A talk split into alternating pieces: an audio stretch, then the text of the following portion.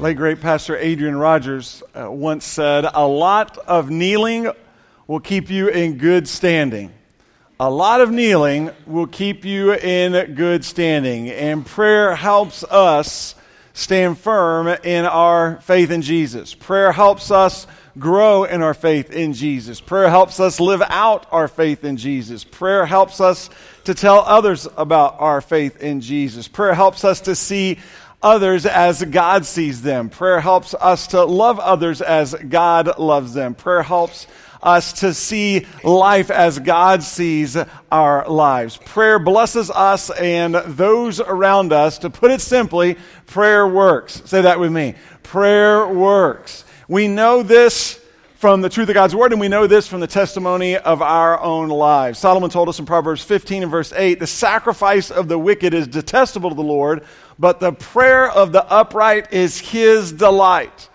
We know we are upright before the Lord by faith in Christ Jesus. Therefore, we know God, Almighty God, Creator God, delights in hearing and answering our prayers because He loves us and he wants to bless us and provide for us as he continues his good work in us of making us more and more like Jesus day by day. And so we're going to continue in our series this morning uh, on prayer uh, titled Lifeline Getting Help from God Through Prayer we are looking at and learning from examples of people in God's Word who devoted themselves to prayer, who were disciplined to pray. We started our series a couple of weeks back by looking at the example of Jesus. Jesus is our greatest example to follow in every way.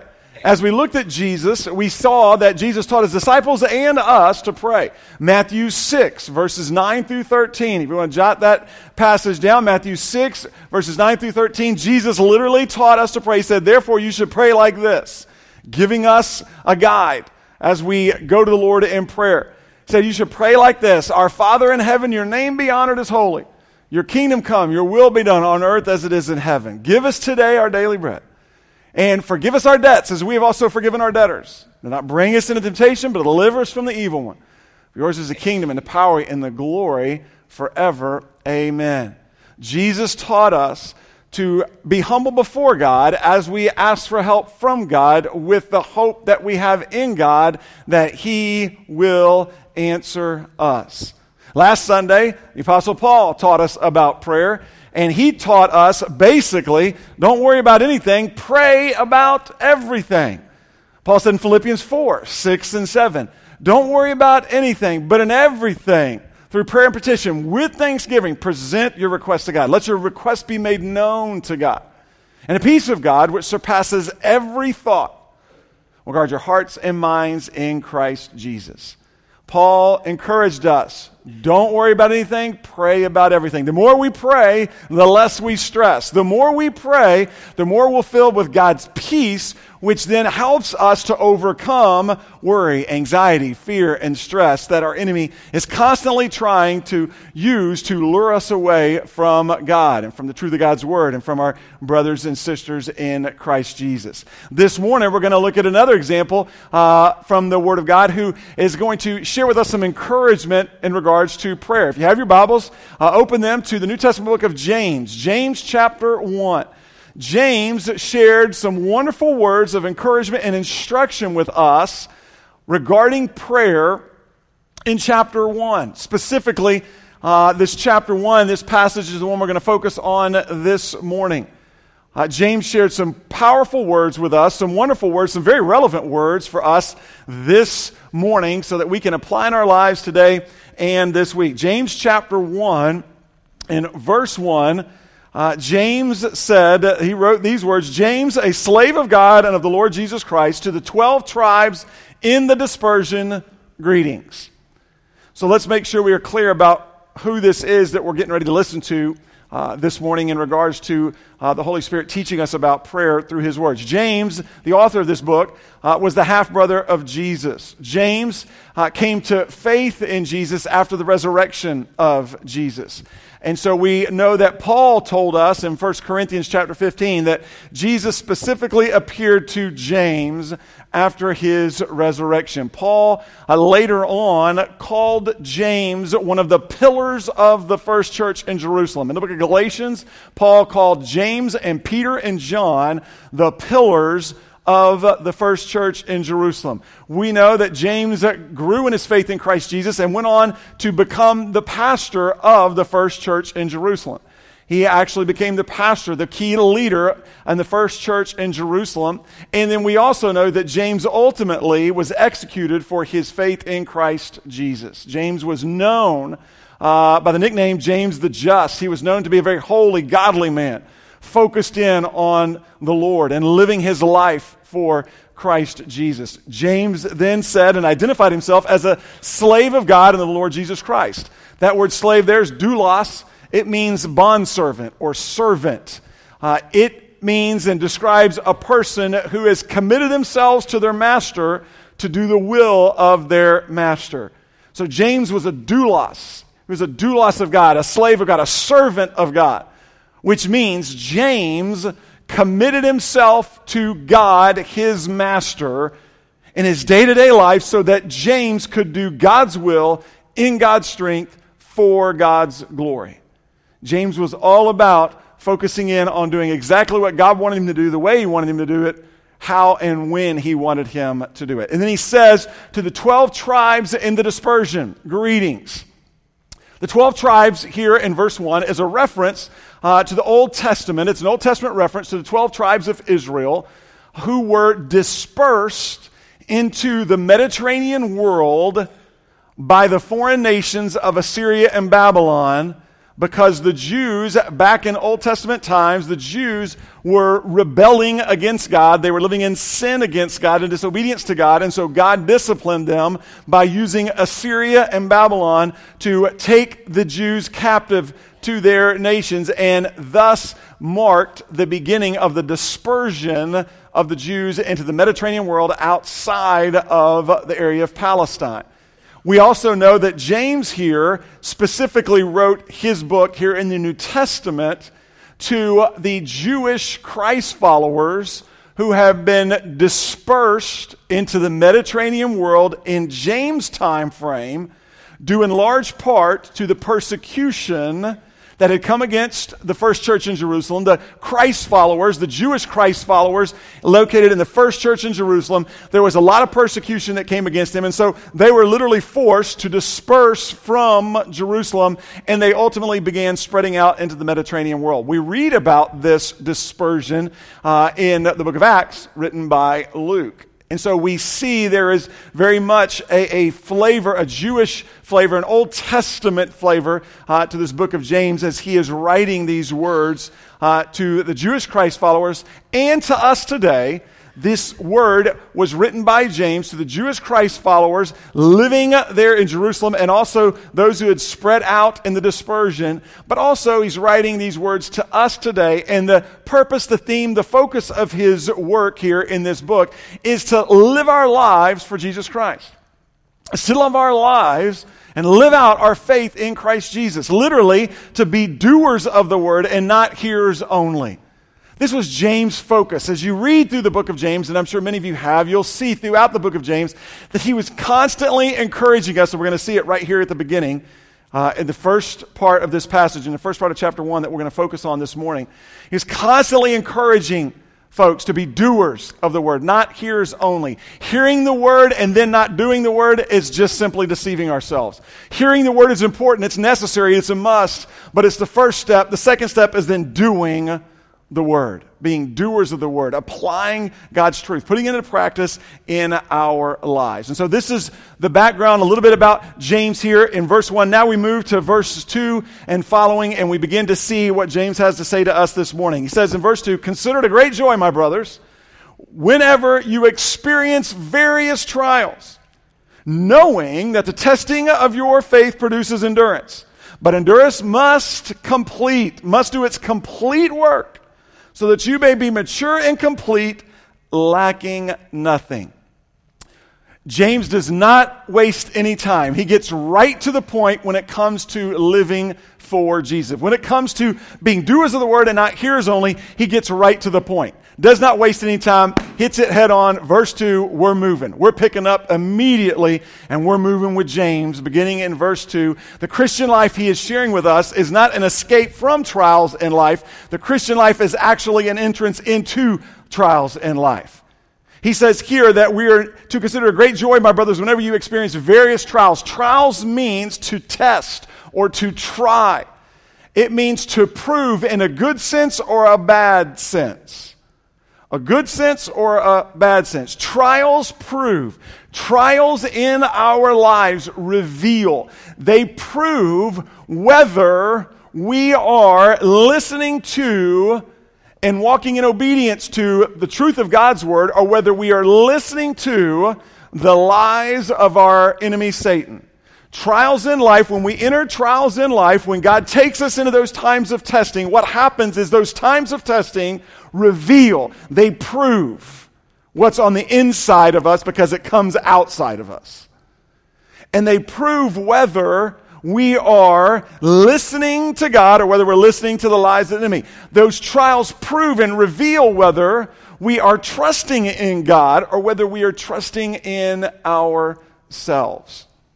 And so we see how important these these points are, these truths are in regards to these trials. And so we see real clearly uh, that James is going to give us some information here about these trials. Trials reveal what's inside of us, trials reveal our character and show everyone what's going on uh, in our lives. And so, what I want to do is, I want to identify four truths about trials real quick. It's right here in this passage. We need to identify uh, four truths about trials for us that James shares with us right here in this passage so that we can then make the connection with prayer. James, in his teaching here in this passage, is going to make the connection between trials and prayer. And so, in order for us to be able to make that connection, understanding these points about trials will help us then make the connection with James about prayer that he is making to us here in this passage. So let's look at these four truths real quick. We won't stay long on any of them. Uh, we could spend a sermon in and of uh, the entirety of a sermon on each one, but we won't do that this morning. Let's just hit these uh, and we'll then connect in with James' teaching on prayer. The first point, or the first truth about trials is we will experience trials. He said, Consider it a great joy, my brothers, whenever. Whenever. Highlight whenever. We will experience trials. James said, when we experience trials, not if we experience trials. It's when. And so we know and understand as Christ followers, we're going to face trials. The believers of the church here in Jerusalem, the Jewish Christ followers that he was writing to, understood this to be the case. James understood this to be the case due to the persecution that they were facing for their faith and trust in Christ Jesus we also know that a reality of the Christian life that we all know, a reality of the Christian life is that we will face trials and tests of faith. This is not something that we can escape. Peter agreed with James. In 1 Peter chapter 4 and verse 12, Peter actually said, "Dear friends, when the fiery ordeal arises among you to test you, don't be surprised by it." Don't be surprised, as if something unusual were happening to you. He said, Don't be surprised by that. He says, There's going to be those times in our lives, these fiery ordeals, these trials. They will come our way. They will rise up, and, they, and we will deal with these trials and tests of faith. So we understand this. We know the second truth is trials will come at unexpected times. Trials will come at unexpected times. He said, Consider it a great joy, my brothers, whenever you face, uh, whenever you experience various trials. He says, whenever you experience, experience is the highlight point here with this truth. Whenever you experience, experience means to fall into unexpectedly. It means to encounter adversity suddenly to fall into unexpectedly, to encounter adversity suddenly. So we know and understand a job loss, a job change, a health scare, an illness, a broken relationship, unfair criticism, family problems, financial problems can come into our lives suddenly. I mean, we all know this. We all understand this. We can be walking with the Lord. Everything can be moving forward in a very good manner, in a very good way. And then the next minute, here comes a trial. Here comes a test. My guess would be with this many here this morning, most of us experienced that this week. Most of us, if not all of us, are right in the middle of one of those testing times, one of those trying times here this morning. It's part of the reason why God has you here this morning. And so, what James is wanting us to understand is this He's warning us here in this passage, and he's warning us that we may not get a warning right before a trial hits our lives. So, this is the warning to be ready and to be alert spiritually for when those trials come. This is the warning to be ready, to be on the lookout, to, to be spiritually focused on the Lord. Because God may not give us the warning right before the trial is going to happen so that we're ready and we're aware. But he's giving us a warning here in his word and all throughout his word, but specifically right here, that we need to remain in a state of spiritual readiness. We need to remain in a state of spiritual alertness because those trials are going to come in our lives. At times, they'll be at very unexpected times when these trials come and hit suddenly. Uh, and we fall into them unexpectedly. Third truth about trials is trials will come in all sizes. He says They're considered a great joy, my brothers, whenever you experience various trials. So now we're focusing on various trials. Various trials. He said, James says that we're going to experience various trials. Various means trials of many different kinds, many different types of trials. Trials will come in all shapes and sizes, and trials will last for all different lengths of time. Trials will come at different shapes and sizes, and they'll last for different lengths of time. Trials can range, in these testing times, these trials, they can range from inconveniences and interruptions in our lives, all the way to serious circumstances with lifelong consequences at play. They can range throughout that spectrum. And so we understand then the fourth truth is real simple. We need to think about trials God's way. We need to think about trials God's way. Since we know we're going to experience them, they're going to come unexpectedly, they're going to come in all sizes. We need to think about our trials in God's way. James says, consider it a great joy. Consider it a great joy. Now, that may seem weird to you that we're to consider it a great joy when we're in times of trial and testing. That's exactly what he says. Consider it a great joy whenever we go into these times of trial and testing of our faith. We can consider it a great joy. We can think joyfully about our trials because we know God has a purpose for our trials and we know God is with us and in us through our trials to accomplish his purpose for our trials. So we understand and realize we can think joyfully. We can consider it a great joy when we are going through trials. We're in the midst of trials or times of testing of our faith because we know God uses trials and tests of our faith to grow and strengthen us in our faith in Jesus. God uses trials to increase our dependence on Jesus. God uses trials to increase our endurance for Jesus. God uses trials to increase our likeness to Jesus. Trials are simply the signal on the dashboard of our lives. Trials are God's signal to us that He is at work in us, maturing us in our faith in Christ Jesus, making us more effective witnesses for Christ Jesus. Therefore, we can rejoice in our trials because we understand that there's a purpose to them. They're just not random occurrences or random events. God's just not bored and messing with us. There's actually a purpose. James understood this. He knew this. We see all throughout the word these heroes of our faith, these men and women have gone before us. They understood at different points in their lives and their walk with the Lord that, that the trials were there. It's a part of God's purpose in their life of making them stronger in their faith in Jesus, making them more like Jesus. And so James wants us to understand these points. Because when it comes to living the Christian life, as he was speaking to these folks, at times, and this is actually even still true for us at times, when we're living for Christ, man, when we hit those times of difficulty, when we hit those times of opposition or resistance, when we hit those times of testing, when, when our faith is being tried, when things aren't working out, when things are happening that we don't like that are happening, when, when things are being said about us that aren't true, when others are putting us down or criticizing us, when others aren't walking in accordance to the Word of God. When we deal with these times, it's easy for us to get upset. It's easy for us to say, Well, I didn't think, I didn't sign up for this. This isn't what I thought the Christian life was supposed to be about.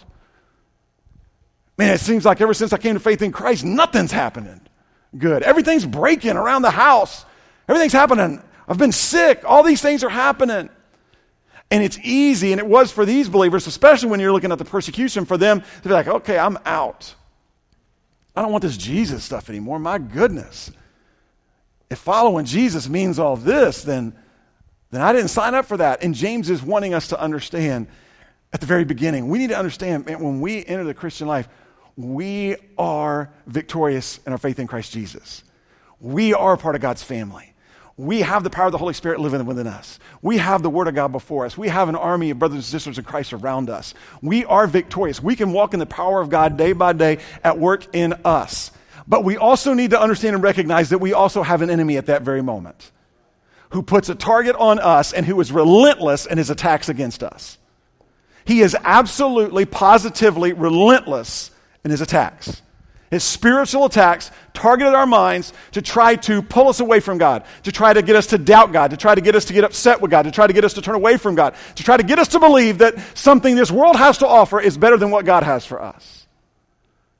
And he's constantly, constantly attacking our minds, trying to get us to live selfishly, to live sinfully, and to pull away. And so James was reminding these believers and us this morning hey, listen we don't need to be surprised when the fiery ordeal arises among us, as Peter said. We don't need to be surprised. Matter of fact, when those times come, we can actually respond joyfully because all that means is Almighty God is doing some more chipping away. There's something in me that doesn't quite yet look like Jesus that He's wanting to chip away. So I'm going to sit and I'm going to go through the process so that I might come out of the process more and more like Jesus.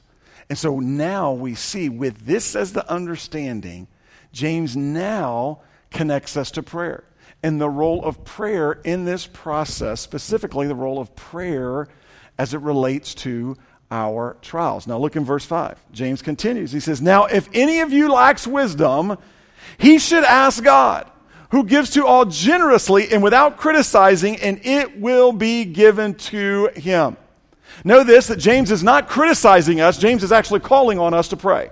He's not criticizing us, he's calling us to pray. So let's look at a few points about prayer. I want to look at three in particular, three points about prayer that will help us to be able to connect what God is teaching us here through James as it relates to our trials, as it relates to prayer and getting help from God through prayer. The first point that we see real clearly here is we all need wisdom. I think everyone would agree with that. We all need wisdom, especially if we are asked by, uh, if our spouse needed wisdom, we'd probably say, yes, yes. Uh, but they would answer the same way. Uh, we all need wisdom. James said, look what he said in verse 5. Now, if any of you lacks wisdom, now, if any of you literally means in, real, in the original language, he that, she that, or whoever that lacks wisdom. It reads, he that, she that, or whoever that lacks wisdom. Now, if any of you lacks wisdom, presupposes we all do. It presupposes we all do. D. Edmond Hiebert, a biblical scholar, he said this about this passage, in particular about this, this conditional statement. Now, if any of you lacks wisdom, he said this the, conf, con, the conditional statement, if any of you lacks wisdom, assumes the reality of the need and views it as a standing fact. James assumes the reality of the need that we all need wisdom. He needs it, we need it and views it as a standing fact that's not really up for debate. He knew his need for wisdom wasn't up for debate. We know our need for wisdom is not up for debate. I know my need for wisdom is not up for debate. It is a huge need, day by day, moment by moment, step by step in my life, and I certainly believe the same for each of us. Understand here now, James is not talking about wisdom in general in this verse, though we certainly need wisdom in general to live our lives for the Lord. And we understand and realize that if we ask God for his wisdom in general, he will answer us. We understand that. Uh, we know we all need wisdom. We all need help, God's help to live God's way. James was specifically talking about in this passage in verse 5 wisdom for our trials and tests of faith.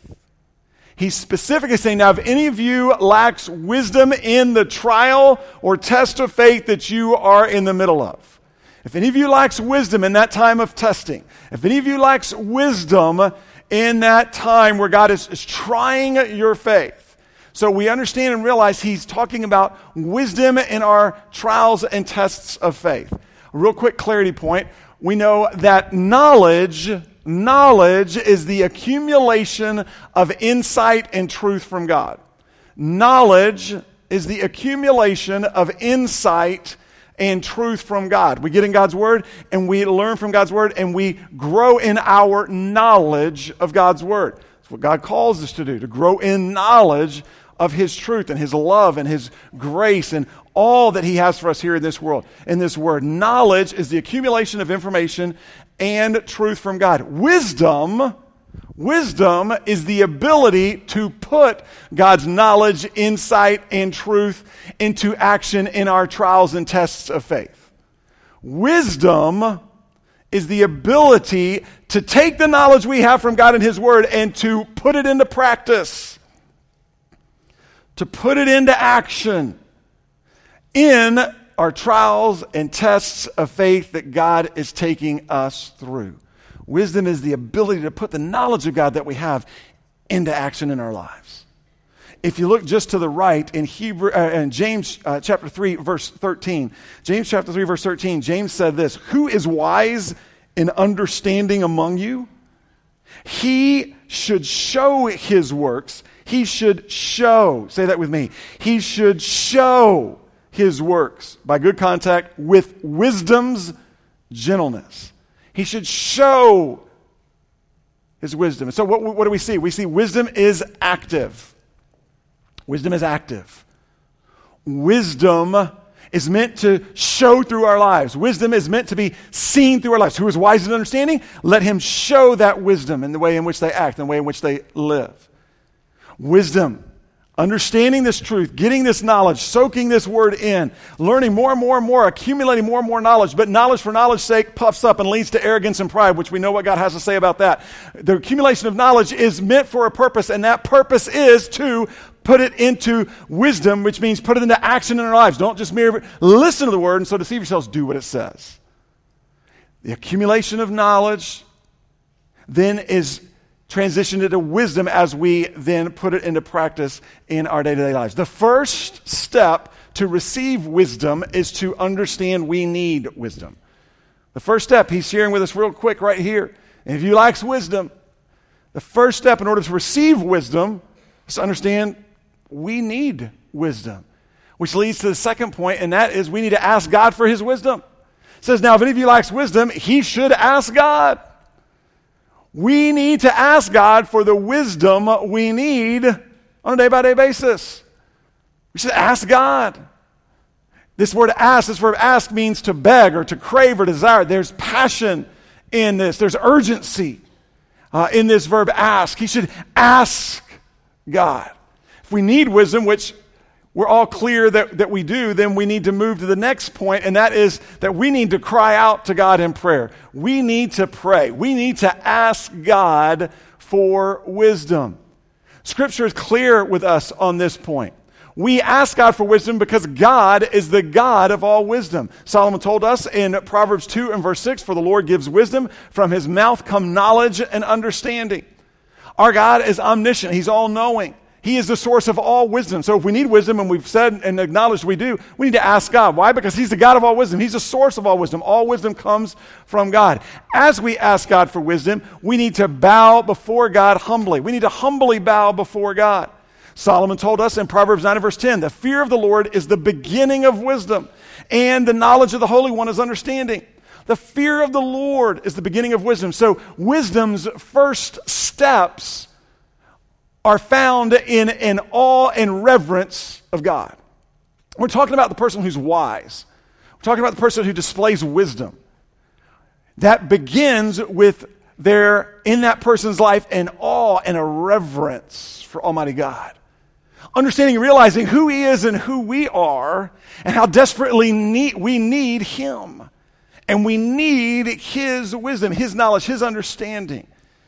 And so, as we ask God for wisdom, because He's the source of all wisdom, we humbly bow before God. And then, as we ask God for His wisdom, we also patiently listen for God. We patiently listen for God. Solomon told us in Proverbs 1 and verse 5 a wise man will listen and increase his learning.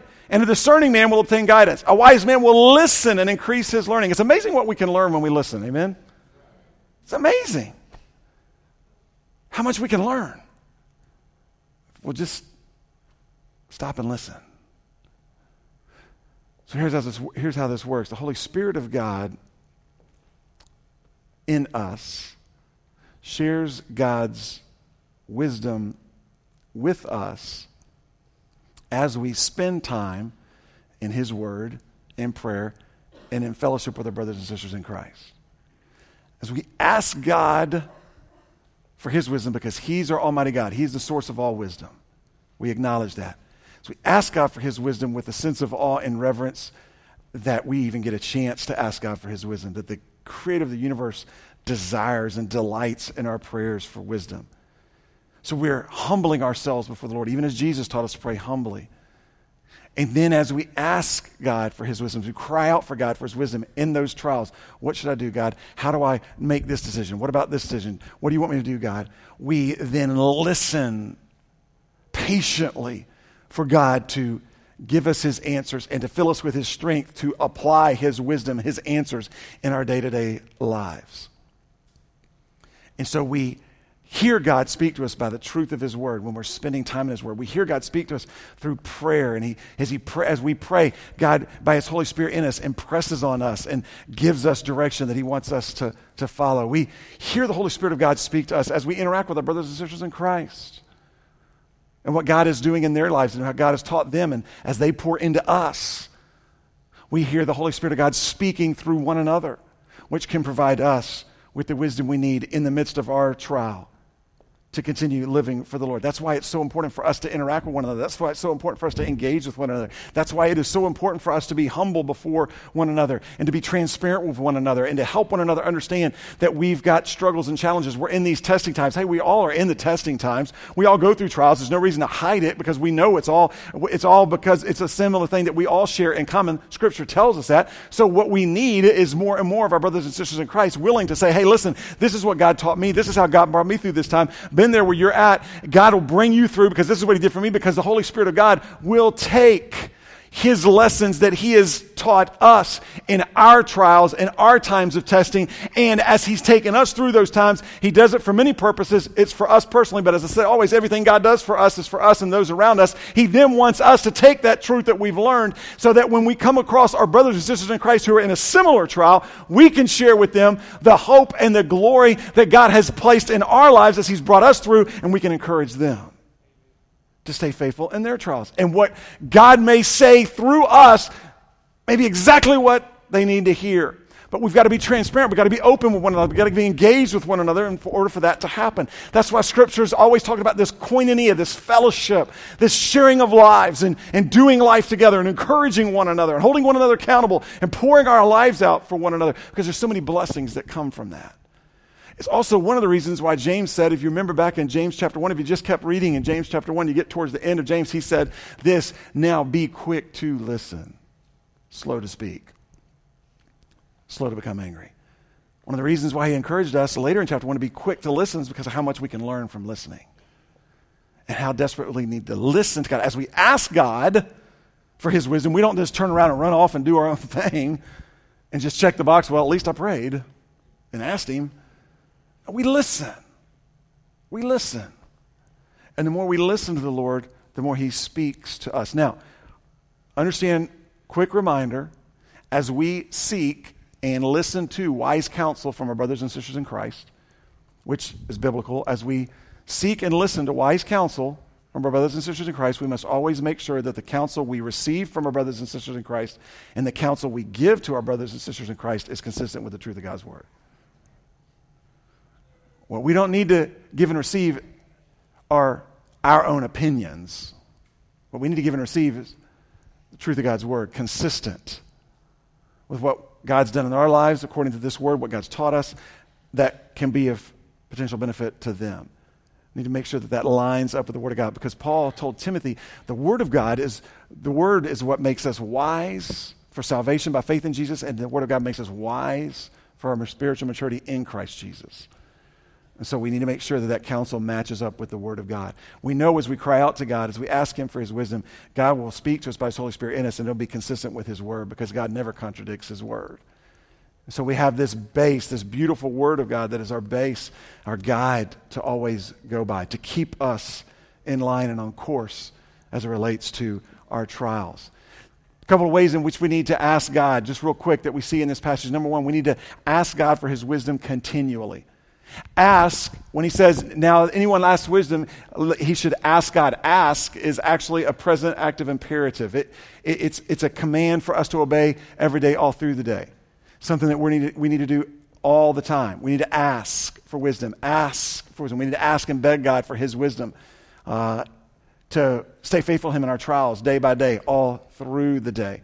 And then, secondly, we also need to ask God for his wisdom, not just continually, but confidently. We need to ask God for his wisdom confidently. Look at what James said after verse 5. Let's pick up in verse 6. James is saying, Now, if any of you likes wisdom, he should ask God, who gives to all uh, generously and without criticizing, it will be given to him. But let him ask in faith, without doubting. For the doubter is like, a sur- like the surging sea, driven and tossed by the wind. That person should not expect to receive anything from the Lord. An indecisive man is unstable in all his ways. What James is saying is it makes no sense for us to ask the God of wisdom for his wisdom for our trials and tests of faith. And then when God gives us his wisdom, because we know he will, to then in turn doubt what God's given us, the wisdom that he has imparted to us. It makes no sense to doubt wisdom from the source of all wisdom when God shares his wisdom with us. Those who doubt God's wisdom from God's word, James says, are uh, indecisive. They are double minded. That means they are people who are pulled apart in different directions in their minds. They are unstable. They're like a wave of the sea blown and tossed by the wind. James is telling us here when we ask God for his wisdom, we ask continually, we ask confidently with the faith of knowing God will give us his answer. God will answer us. God will answer our prayer. We ask confidently for God's wisdom, knowing in faith that God will give us his answers, and his answers will be best for us. His answers will always be best for us. And so we pray confidently with that expectation, with that faith, that excitement Uh, that anticipation of God answering our prayers with the faith of knowing whatever it is that God says, we know it's right because He is the God of all wisdom. And so we ask continually and confidently, knowing when He shares His wisdom, it's best, and we then need to follow His wisdom. And then the third point is obvious. It's right there in verse 5. James tells us that God will give us His wisdom. He says, Now, if any of you lacks wisdom, he should ask God, who gives to all generously and without criticizing, and it will be given to him. So we need wisdom. We need to ask for that wisdom, and God will give us his wisdom. Every time we ask God for his wisdom, he'll give us his wisdom as we are walking in and through our trials of faith and times of testing. Now, this, this, ver- this second half of verse 5 is a, is a beautiful picture of this wisdom of God that he will dispense to us. It says, Now, if any of you lacks wisdom, he should ask God who gives. Gives is in the present tense. That means this as we keep on asking God for his wisdom, he'll keep on giving us his wisdom. If we ask him for his wisdom day after day after day, he'll give us his wisdom day after day after day. He will continue to give to us. He says, who gives to all. All means all. It means every follower of Jesus who asks for God's wisdom will receive God's wisdom. There's no hierarchy, there's no ranking. The top 100 best Christ followers who get answers to prayer in the zero to five minute range. And then the 200 best Christ followers, they're going to bump it down to an hour. There's no, none of that. Every follower of Jesus who asks God for wisdom receives wisdom who gives to all generously. Generously means liberally, simply, easily. It means God's not going to make us jump through a bunch of hoops. He's not going to make us cut through a bunch of red tape in order to get to Him and to pray to Him and to cry out to Him and to receive from Him the wisdom that we so desperately need. God is a generous God who loves us and He loves blessing us. He loves giving us the wisdom we need. He's the one who's got us in that trial and that test of faith in the first place. He's the one who is working in us and on us. Why wouldn't He then give us the wisdom we need to stay right where we are, right in His will, so that He can continue and finish His work in us? He's going to give us His wisdom. He's going to give it to us. He's going to give it to us generously. And in those times where you may be thinking to yourself, I am asking and He's not answering then you continue to do exactly what this word says. You keep walking by faith. You stay in this word. You continue to pray. You continue to seek Him. And you continue to do exactly what His word says day by day. And He'll speak. He'll make Himself clear. He'll give you the wisdom you need when you need it. He's never early. He's never late. He's always right on time. And He says, He'll give it to us generously and without criticizing. This is so beautiful without criticizing, it means this God will not get upset with us for not asking Him for His wisdom sooner. He'll not get upset with us for not knowing the answer, anyways. He'll never say, you know what? I've told you that answer 50 times. When are you going to get it? I'm done. I'm not giving you any more wisdom. He'll never say that. God will not criticize us, insult us, or shame us for crying out to Him for the wisdom we so desperately need from Him. And then James said, and it will be given to Him. God promises to give us His wisdom in our times of trial and testing. He promises. And we know a promise is only as good as the one who makes the promise, and there is no one better at making and keeping promises than our Almighty God. Amen? God promises to you and to me this morning, this moment, He will give us His wisdom so that we can continue to walk in victory through our faith and trust in Christ Jesus in and through the trials and tests of faith that we are in. So let's Stop right here, right now, and let's start to ask God for His wisdom for us. And then let's also go before the Lord and ask Him to give wisdom to our brothers and sisters in Christ who we know may be going through one of those times of testing and trial even this morning. Let me ask you to bow in prayer. The worship team is going to come and lead us in this time of invitation.